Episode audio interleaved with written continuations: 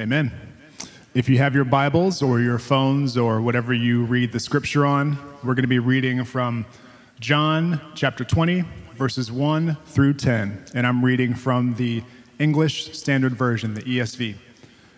Now, on the first day of the week, Mary Magdalene came to the tomb early while it was still dark and saw that the stone had been taken away from the tomb. So she ran and went to Simon Peter and the other disciple, the one whom Jesus loved, and said to them, They have taken the Lord out of the tomb, and we do not know where they have laid him. So Peter went out with the other disciple, and they were going toward the tomb.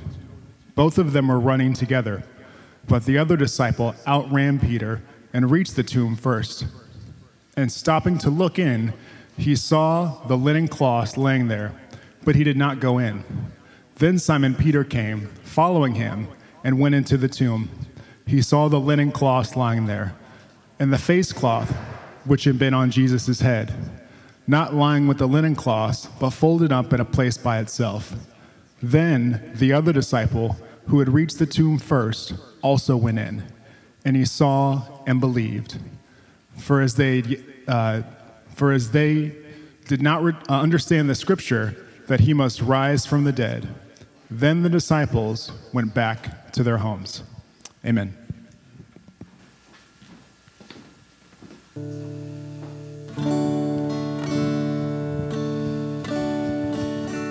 John 20, 11 through 18. But Mary stood weeping outside the tomb, and as she wept, she stooped to look into the tomb, and she saw two angels in white sitting where the body of Jesus had lain, one at the head and one at the feet.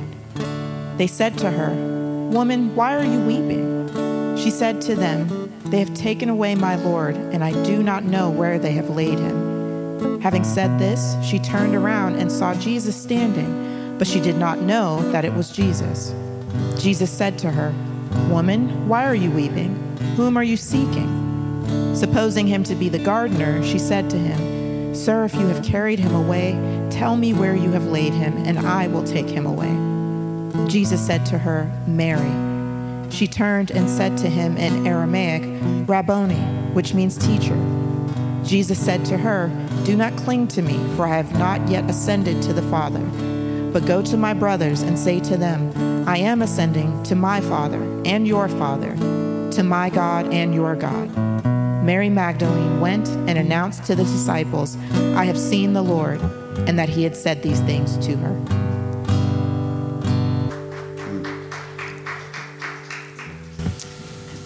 John 20, 19 through 23. On the evening of that day, the first day of the week, the doors being locked where the disciples were for fear of the Jews, Jesus came and stood among them and said to them, Peace be with you. When he had said this, he showed them his hands and his side. Then the disciples were glad when they saw the Lord. Jesus said to them again, Peace be with you, as the Father has sent me, even so I am sending you. And when he had said this, he breathed on them and said to them, Receive the Holy Spirit. If you forgive the sins of any, they are forgiven them. If you withhold forgiveness from any, it is withheld. Now, Thomas, one of the twelve, called the twin, was not with them when Jesus came. So the other disciples told him, We have seen the Lord. But he said to them, Unless I see his hands, the mark of, his, of the nails, and place my finger in the mark of the nails, and place my hand into his side, I will never believe. Eight days later, the, his disciples were inside again, and Thomas was with them. Although the doors were locked, Jesus came and stood among them and said, Peace be with you. Then he said to Thomas, Put your finger here and see my hands, and put your hand and place it in my side. Do not disbelieve, but believe. Thomas answered him, My Lord and my God. Jesus said to him, Have you believed because you have seen me? Blessed are those who have not seen and yet have believed. John chapter 20, verse 30 um, and 31. Now Jesus did many other signs in the presence of the disciples, which are not written in this book. But these are written so that you may believe that Jesus is the Christ, the Son of God, and that by believing you may have life in his name. Amen. Heavenly Father, we thank you for this time of worship and pray that you prepare us to receive the message, Lord. And thank you for a day to celebrate you. Rising from the dead, this is the best holiday ever pertaining to us and spending eternity with you. So I thank you for that. And just pray this, praise you, and pray this in Jesus' name. Amen. Amen. You may be seated. So good to see all of you, and we are multiplying as the minutes pass. So, in light of that, uh, tonight is a family worship Sunday. So, all the kids are going to be in the room with us. However, the nursery is open, so feel free to head to my back right, down the hallway, and up the stairs. The nursery is open, and the, the worship gathering is streaming there in the nursery. However, keep in mind it is not staffed. In addition, if your kids like to color, we have a table back there, also to my right, with a lot of coloring pages on it, with markers and crayons uh, for them. So Kids, feel free to go back and grab some if your parents allow you to. And we're going to jump right into the message.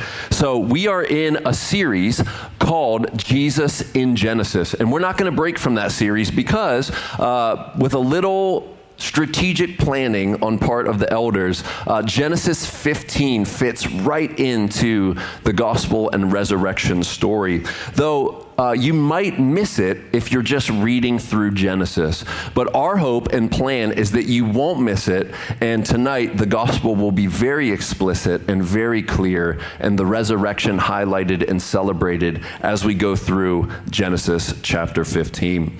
So we're going to jump right in uh, in verses 15, 1 to 6, and I'm going to begin to unpack these verses for us.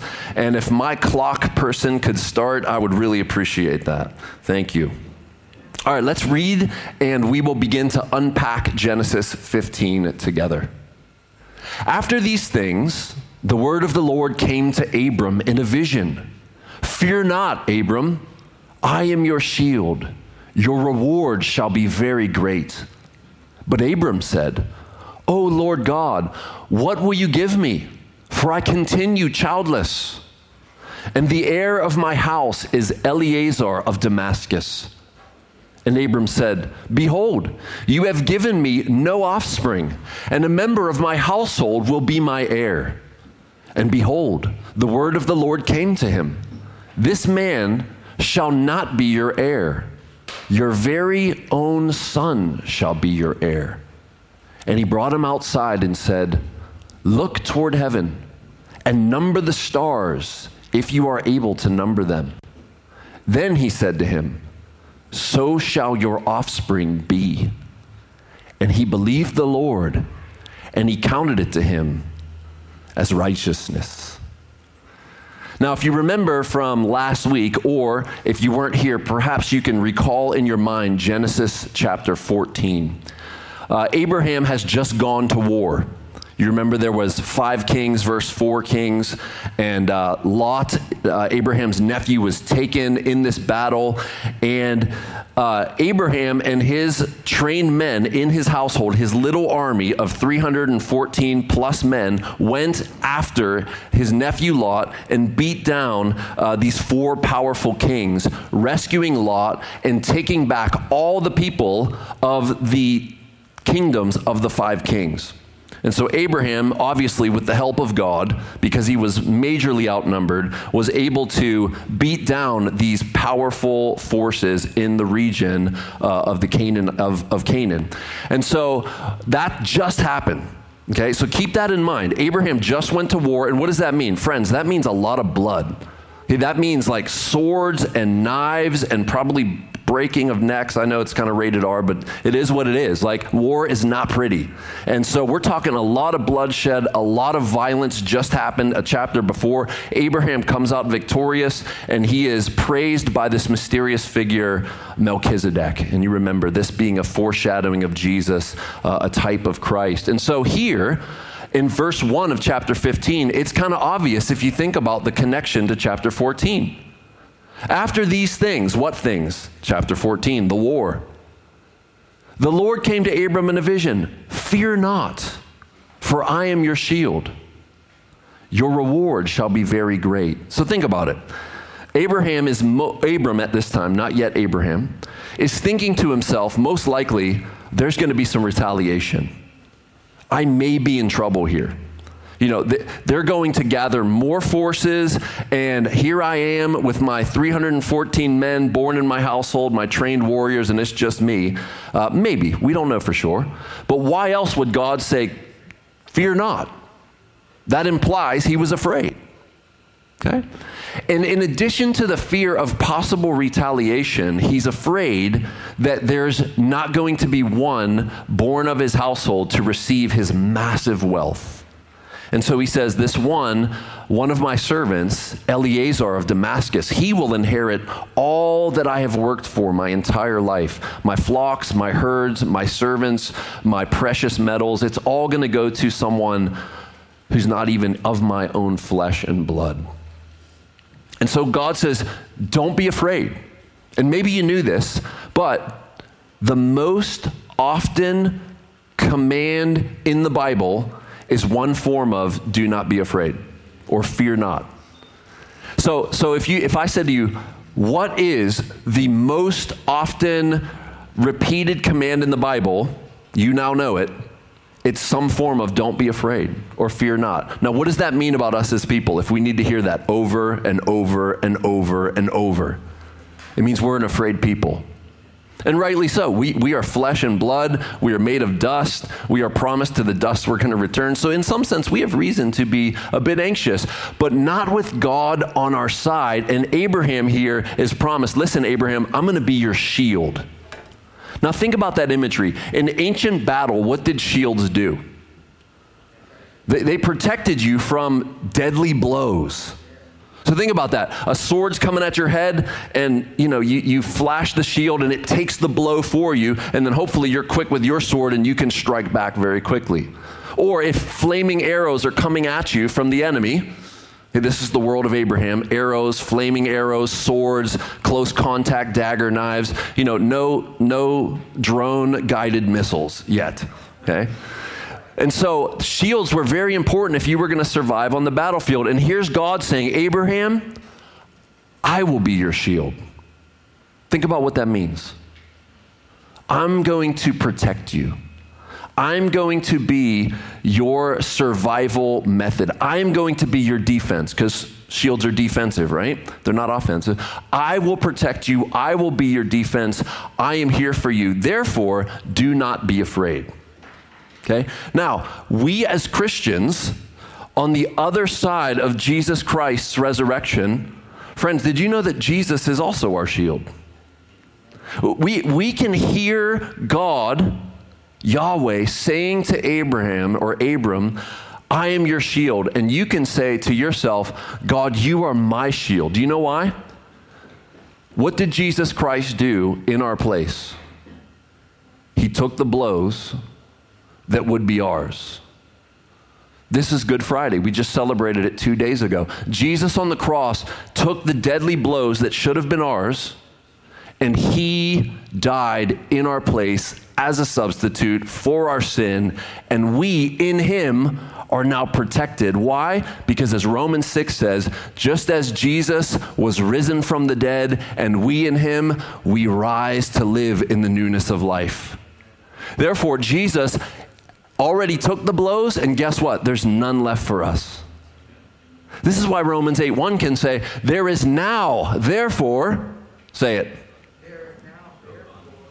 no condemnation for those in Christ.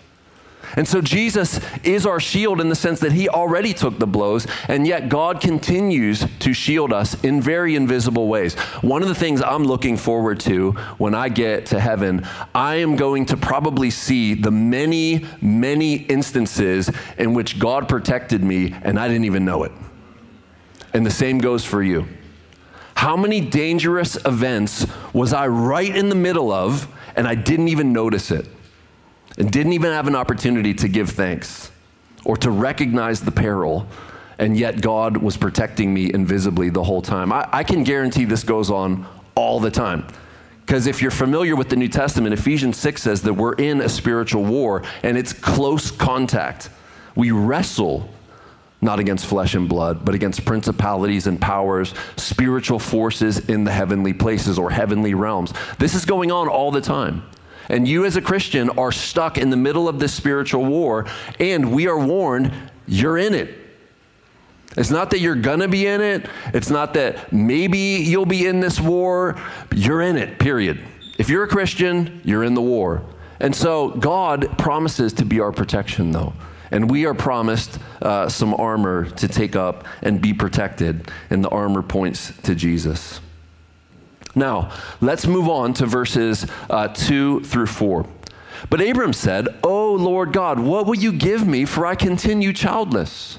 And an heir of my house is Eliezer of Damascus. And Abram said, Behold, you have given me no offspring, and a member of my household will be my heir. And the word of the Lord came to him. Now, this is a normal pattern in Abram's life. The word of the Lord comes to him, and he hears directly from God. Now, I don't want to see a show of hands in here, but my guess is most of you have never heard the voice of God. And I know some of you will be like, well, I have. I hear it all the time. Okay?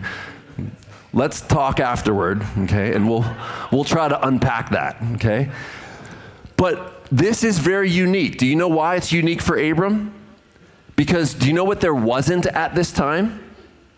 There was no word of the Lord in the way that we know it, called the Bible. It had not been written yet. In fact, the Bible would not even begin to be written until after the Exodus and after Moses is called by God through the burning bush and he leads the people of Israel out of Egypt and then to Mount Sinai and he begins to receive the word of the Lord and he begins to write Genesis, Exodus, Leviticus, Numbers, Deuteronomy, the first five books of the Bible. But at this point, there is no way to hear from God except what? To hear directly from him. And isn't it interesting that we often desire this? We're like, if I could just hear from God. Like, I want to wake up at 2 a.m. and have this booming voice and be in my bed and have Him direct me and tell me what to do. Trust me, you don't want that. Like when people hear God's voice, it's usually a call to go somewhere or do something and be somebody that's terrifying to them. You know, Moses is like, send someone else. Like, I, no, no, can't you send someone else? Please send someone else. Look, I'm, I got a speech impediment. I can't talk.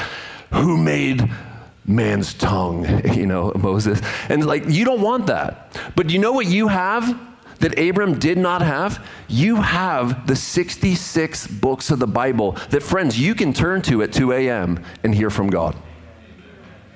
And so here, Abram is receiving a promise from God. What's the promise? Behold, you have given me no offspring. What's the promise? The word of the Lord came to him This man shall not be your heir, your very own son shall be your heir. And, and now, if we move to verse 5, he's going to expand Abram's vision. Look at verse 5. And he brought him outside and said, Look toward the heaven and number the stars. Now, what does that mean? Think about it. If he can see the stars, what time is it? It's nighttime, right? Maybe two in the morning. So, like us, if you're sleepless and you're worried and you're fearful, this is the moment at which God shows up for Abram. And he says, Look, don't be afraid.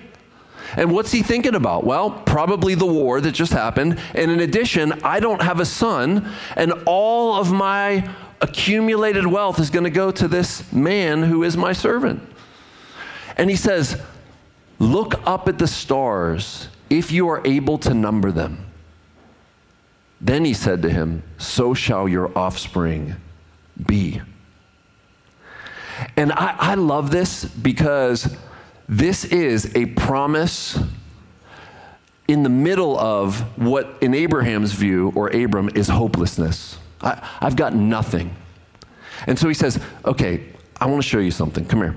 Look up and remember, no artificial light at the time, like no electricity. So if, if we're seeing at night, we're seeing with fire or perhaps fireflies collected in some kind of primitive mason jar, right?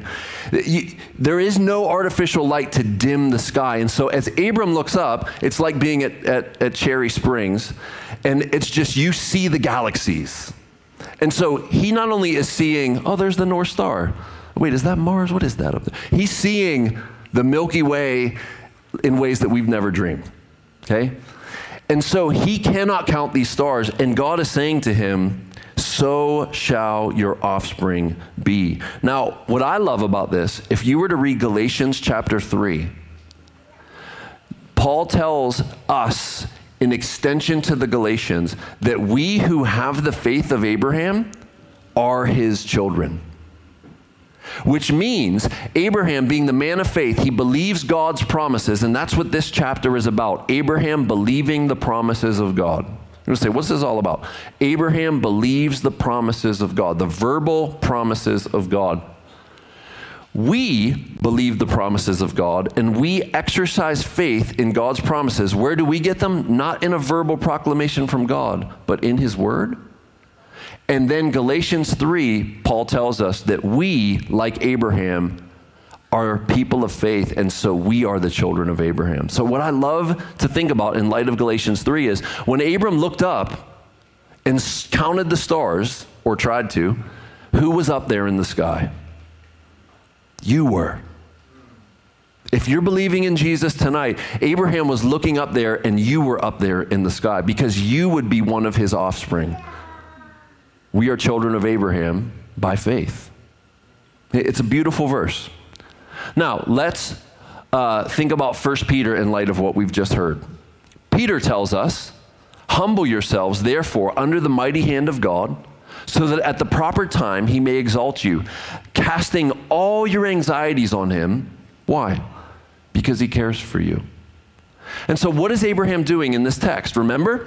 He is casting his cares on God. He's like, I'm childless. Uh, I'm fearful this man, Eliezer, is going to inherit. He, he's basically pouring out his cares and anxieties to God. And God doesn't rebuke him for being fearful or for being faithless or not believing God. Rather, he reassures him and he comes to him and he, he builds up his faith.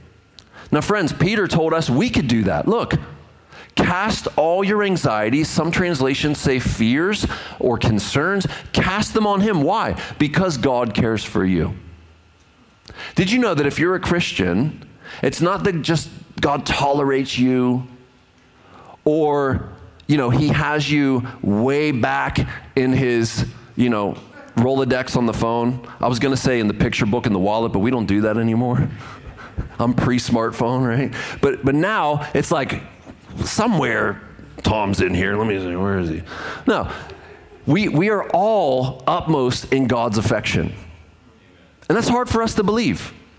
But look what the text says He cares for you. And so maybe for you tonight, faith is believing God actually cares about you. And you know who would love for you to believe that God could maybe just tolerate you or, you know, care enough to pay for your sins, but that's about it? Do you know who would love you exactly? Satan would love for you to believe that about God. But we have the word that tells us, for example, Galatians 2:20, that God loved us and gave himself for us. John 3:16, the most famous verse in the Bible probably. For God so loved the world that he gave Jesus. Now listen, before you were Christian, what were you? World. For God so loved the world. You were in that. But how much more now that you're not just world, but you're in his family? And so, how much more now does he love you that you are his very own adopted child? Right?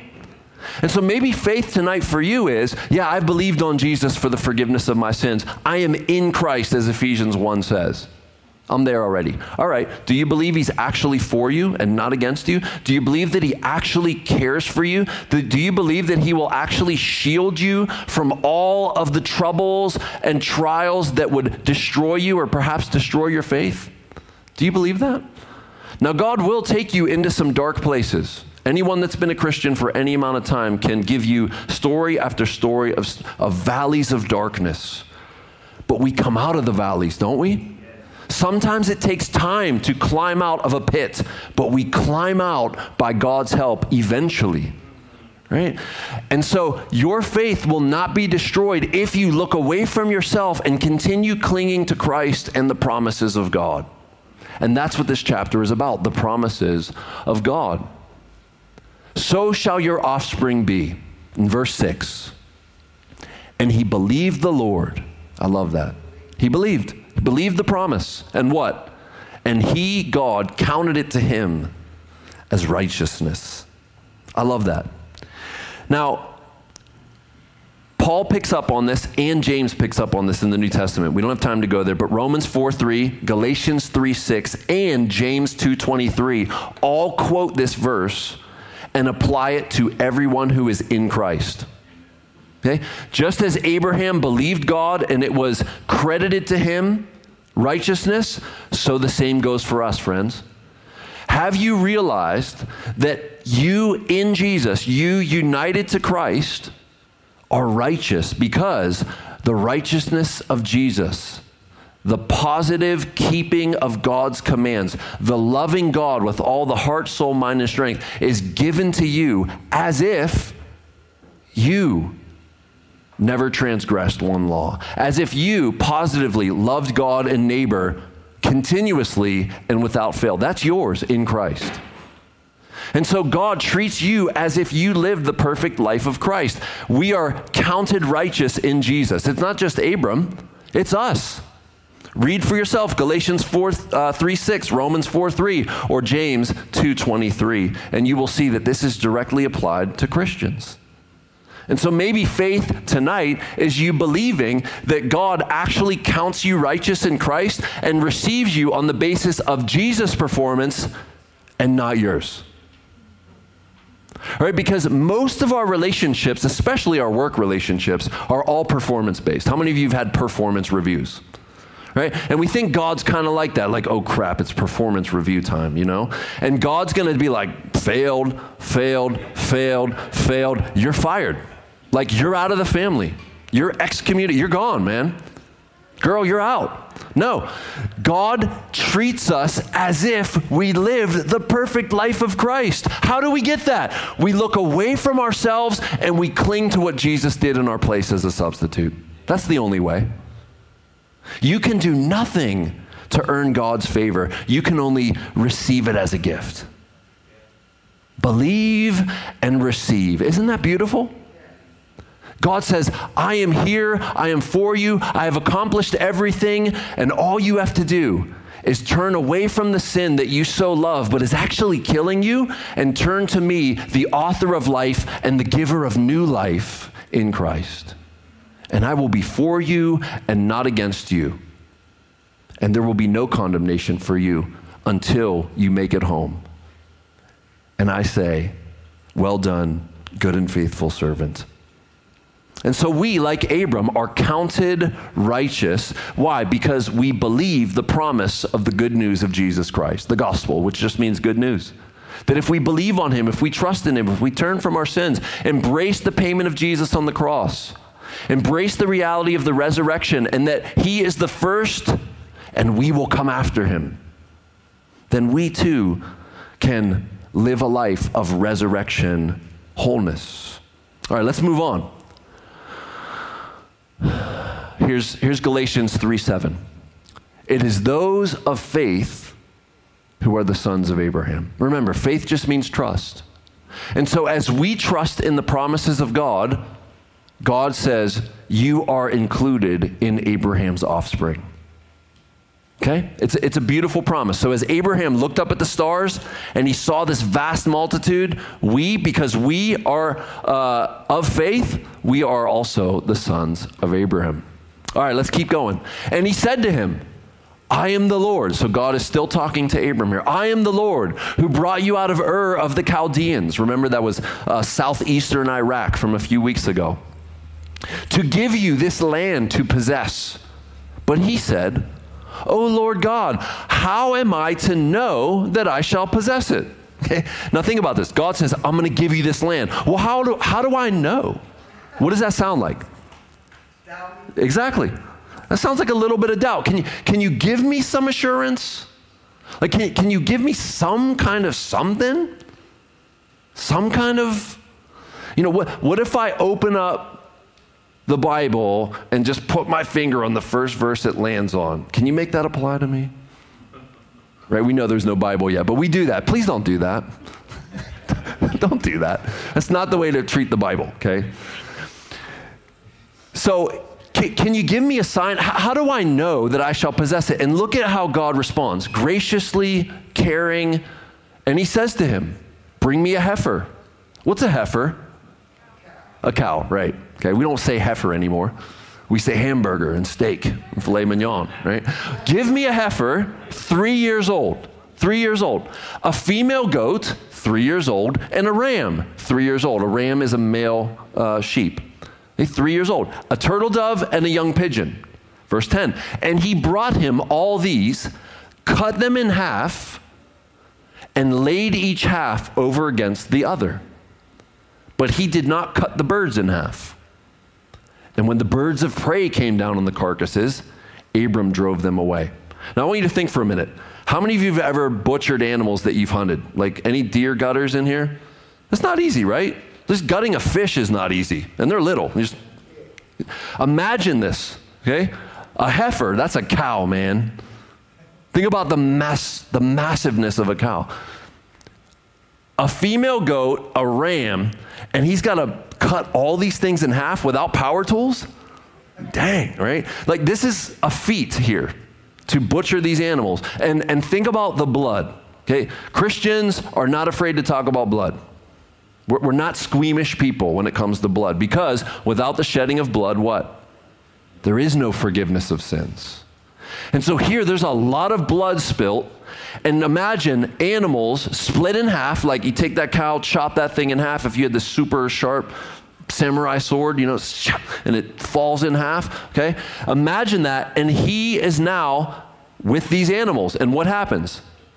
Well, the vultures begin to descend, and the birds of prey that eat dead animals. Um, I have turkey vultures in my neighborhood. Anyone ever see these things? Right? They look like giant hawks or eagles in the sky, and they've got red heads, and they're in the pine trees, the big pine trees in my neighborhood. And I was pulling down my street the other day, and there was a dead something. We'll say it was a raccoon.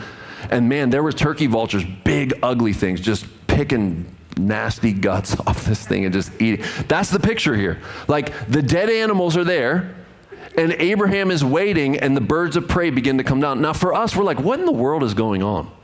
What a bizarre passage. Like, apply this, Chris. Let's see some application here. What are we going to do? I'm going to go to the Brazilian steakhouse and eat meat. it's all about butchering, right? So think about this, okay? Abram knew what to do. Okay? God says, Bring me these animals, and he doesn't go, Well, why? He immediately knows what to do. He cuts them in half and he lays them. So, what's going on here is in this culture, this is the way that you would cut a covenant or you would make a contract in our uh, culture. So, what do we do to make a legally binding agreement? What do we do? Well, we sign papers, don't we? Much more civilized. We go to the notary, they watch. Yes, I saw you sign that. Stamp. No blood. It's not even stamped in blood, it's usually black or blue ink.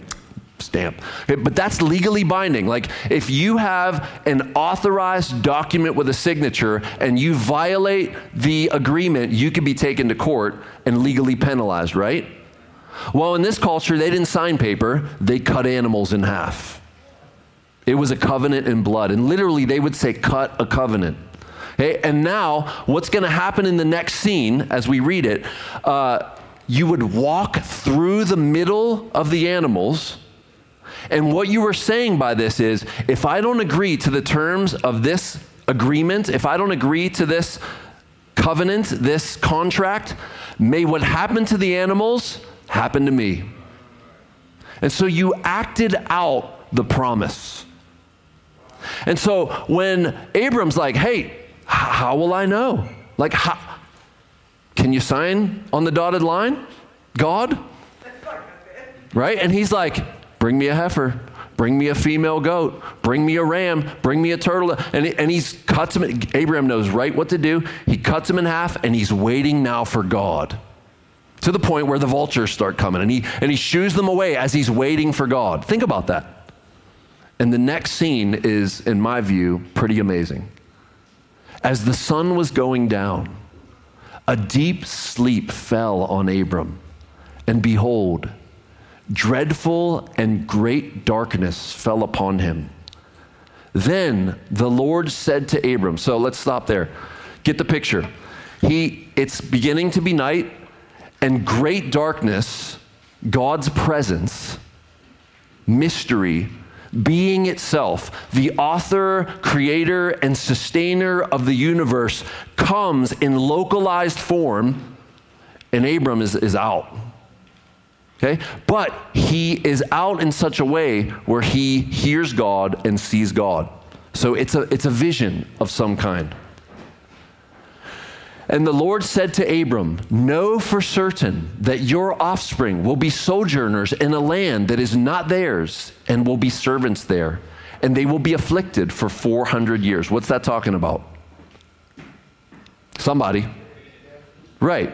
It's talking about uh, the Jews Abram's descendants, being enslaved by the Egyptians for 400 years. Yet, Abram doesn't even have a son yet.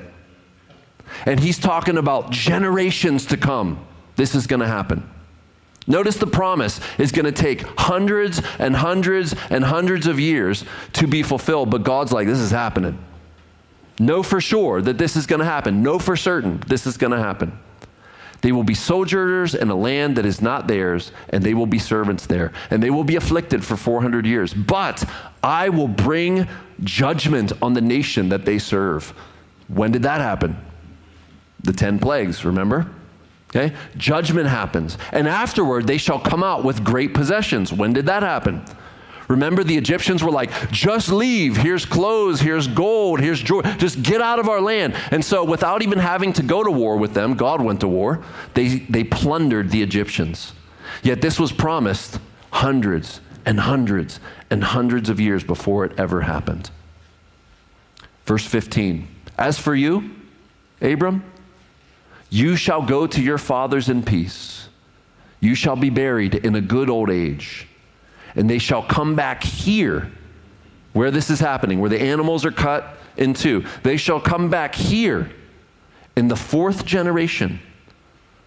For the iniquity of the Amorites is not yet complete. I find that amazing. Now, what God's saying is, after the Exodus and after the generation that came out of Egypt dies off, Joshua is going to lead an army of Israelites and they're going to go to town specifically with the Amorites.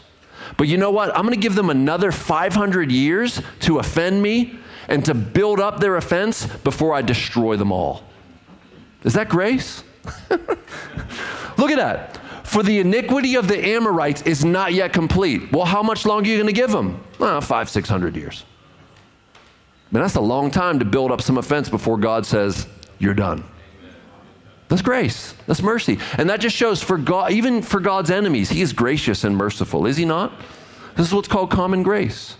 And so He's going to allow these Amorites to exist for a long time until after the Exodus and after that generation dies off in the wilderness, and then Joshua is going to come in and take over the land. When the sun had gone down and it was dark, behold, a smoking fire pot and a flaming torch passed between these pieces. Okay? This is God. God shows up in the form of a smoking fire pot. Now, for us, we're like, what, like a Home Depot bucket with fire coming out of it? Like, what is a smoking fire pot, right? To them, they would have been familiar with this. Think of like, have any of you ever seen a, a clay oven like that pizzas are cooked in? The wood's far in the back, and then you, you kind of put the whatever you're cooking up front.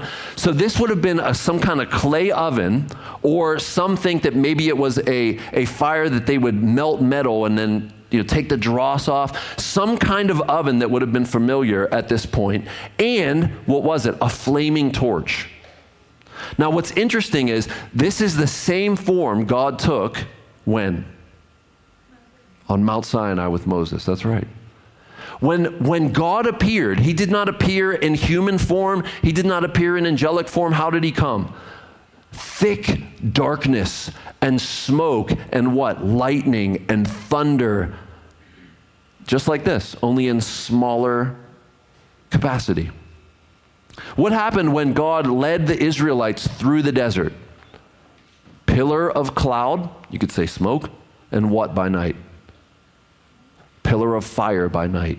Okay, this is God showing himself in such a way that people get a visual representation of him, but yet God is not a smoking firepot and he's not a flaming torch.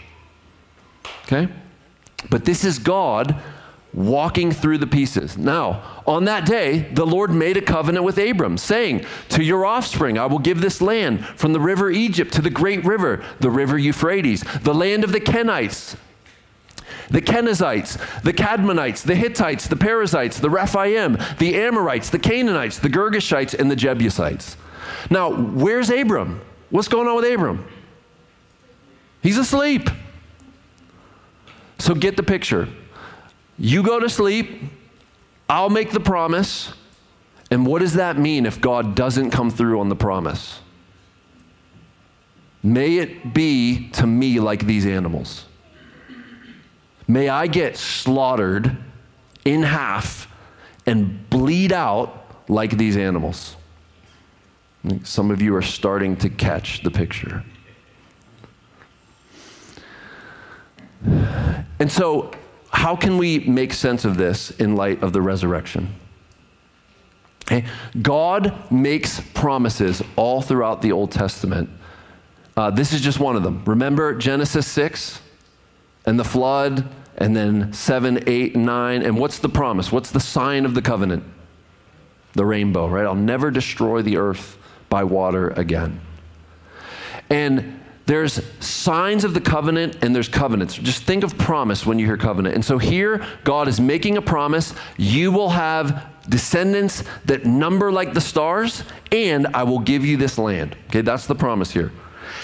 And interestingly, God's saying, if I don't come through, the curse that is represented here by failing on this covenant, it's on me.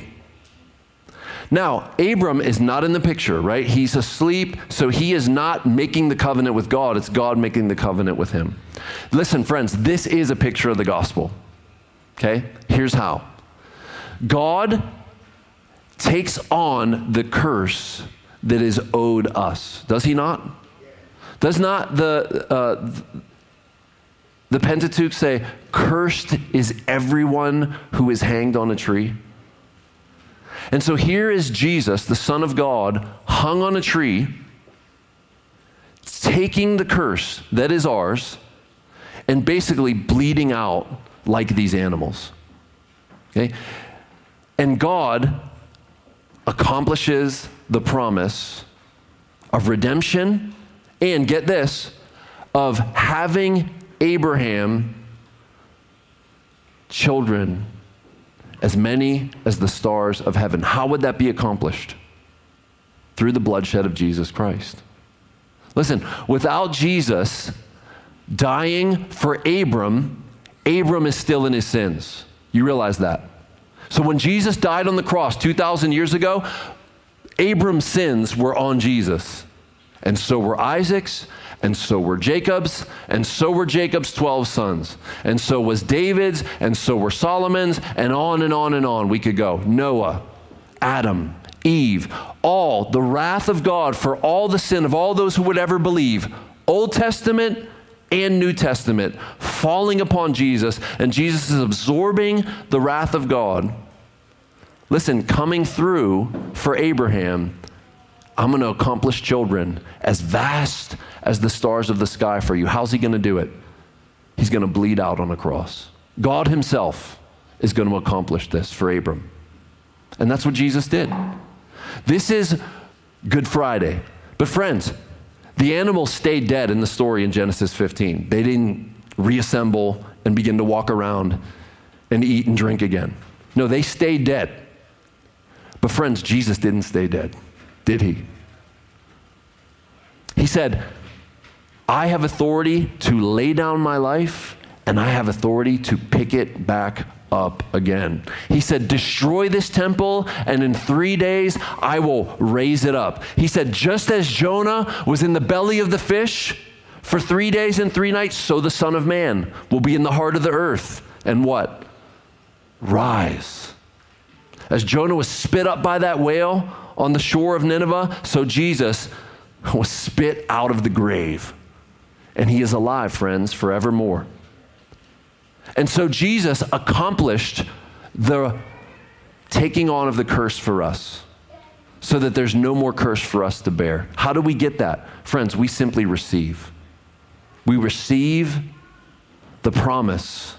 We believe the promise that if we will cast ourselves upon the mercy and grace of Jesus, we will be forgiven. And we believe that there is coming for us a great resurrection after the resurrection of Jesus. He is the first fruits of all those who have fallen asleep, we learn in Corinthians. And so we too will rise one day. Okay? And, and maybe my hair won't be gray. You know, that's possible. That we'll all be young again 25, 26 years old, maybe, maybe even 22. I think I felt better at 22 than I did at 25. Any 25 year olds in the. Feel pretty good, bro? You feel all right? All right. I wish I felt like you. I feel all right. Love it. Let's, let's end with this. I got a couple more minutes. Let's end with this. 2 Corinthians 2 11 to 22 says this. For the Son of God, Jesus Christ, whom we proclaimed among you. This is Paul talking to the church at Corinth. It's his fourth letter to them, even it's called Second Corinthians. Was not yes and no. And Paul here is uh, defending himself because he said he was going to come, but then he had to back out and he didn't come. And so they're saying, oh, he's, he waffles back and forth. You know, his yes isn't yes and his no is not no. So he's defending himself. And he says, Whom we proclaimed among you, Silvanus and Timothy and I, was not yes and no, but in him it's always yes. You ready, friends? Verse 20. For all the promises of God find their yes in Jesus. This is profound, okay? Think about this. If there's any promise that is yours in the Bible, if you can claim God as your shield, if you can claim the resurrection as your own, if you can claim the forgiveness of sins, if you can claim there is no for, uh, condemnation for you in Christ, do you know what that promise is in? All the promises of God find their yes or fulfillment in Jesus. That means, friends, you can read the Bible, and if there's a legitimate promise to you, not one that you wish was to you, like, for example, uh, Solomon did, or God did promise Solomon incredible wealth and wisdom beyond his years, and you can't say, yes, in Christ, that's mine. That would be ripping that out of context, okay? You, you need to interpret the Bible rightly, but there are promises all throughout the Old and New Testament that are yours, and their yes finds their fulfillment in Christ. In Christ. That is why through him, Jesus, we utter our amen to God for his glory. And it is God who establishes us with you in Christ. And he has anointed us. And who has also put his seal on us and given us his spirit in our hearts as a guarantee. Here's the question, friends Are you in Christ tonight? Is the curse of sin on you? Or has it lifted off of you and landed on Christ? That is the greatest question you will ever answer. Should I ask it again? Are you in Christ tonight? Are you bearing the curse for the penalty of your sins? Or has God taken the curse off of you and put it on Jesus? Friends, I hope and pray that all of us are in category two. I pray that you no longer bear the weight of the curse for your sin, which is condemnation and future punishment that will last forever. But I pray that you have found forgiveness in Jesus, hope in his death on Good Friday, life and promised everlasting life and renewal in his resurrection on that first Sunday that we call Resurrection Sunday. I hope that you're in Christ. And friends, if some of you are thinking right now, how do I get in Christ? Like, is he like a house that I have to open the door and go in and then I'm in, like I get into my house after I unlock the door? Friends, you get into Christ, meaning into his perfect life, death, resurrection as a substitute for you. How do you get in? You look away from yourself and you look to Jesus and you ask him for mercy, grace, and forgiveness, turning from the sin that you so much love and turning to Him. And friends, He will forgive you. Do you hear that amen right there? My man's excited. You should be saying amen with him. Amen, right? This is good news. This is what we celebrate. This is why we gather as the church and sing the songs we sing and take communion every week, remembering the life, death, burial, and resurrection of Jesus. And so Jesus' blood was spilt. But like the animals, that their blood only temporarily covered sin. No, Jesus' blood takes away, it removes the sin from us. He absorbs it into himself, and we are not condemned in Christ. And so we celebrate Jesus tonight his life, his death, his burial, his resurrection. Are you in Jesus? Have you trusted in him for the forgiveness of your sins? Friends, you need to do that. Okay? It's, it's not a simple thing, but it is as simple as you turning away from your sin and turning to him, asking for his mercy and grace. And the promise is he will forgive you when you ask. He will cleanse you of all your sin, and you will be found safe in him and promised resurrection as he was raised 2,000 years ago. So at this time, we are going to take communion as a church. Uh, it, it is the perfect Sunday to take communion, even though we do it every Sunday. So here's how communion works here at Eternal City Church. Uh, I would not advise anyone and everyone to take. Okay, why? Because communion symbolizes Good Friday, then Saturday, and then Sunday. Okay? It symbolizes Jesus' death on the cross for us. And so if you have Jesus as your substitute and sin bearer on the cross, then take communion with us. Remember the body broken and the bloodshed of Jesus. But friends, if you're not there, I would encourage you don't take. Why? Because it's simply a symbol, a worshipful symbol of what Jesus has accomplished for us. And if you don't have the reality, don't take the symbol. Okay? But maybe tonight you would like to take this as an act of faith for the first time, saying, I want to be in Jesus. I want the forgiveness of my sins. I want his death on the cross to pay for my sins. Friends, take this as a act of faith. Communion doesn't save you. It represents what does. Jesus.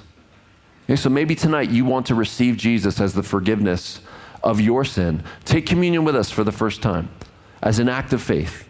Okay? And after we sing a gospel song, I will come back out and I will lead us all in taking communion together.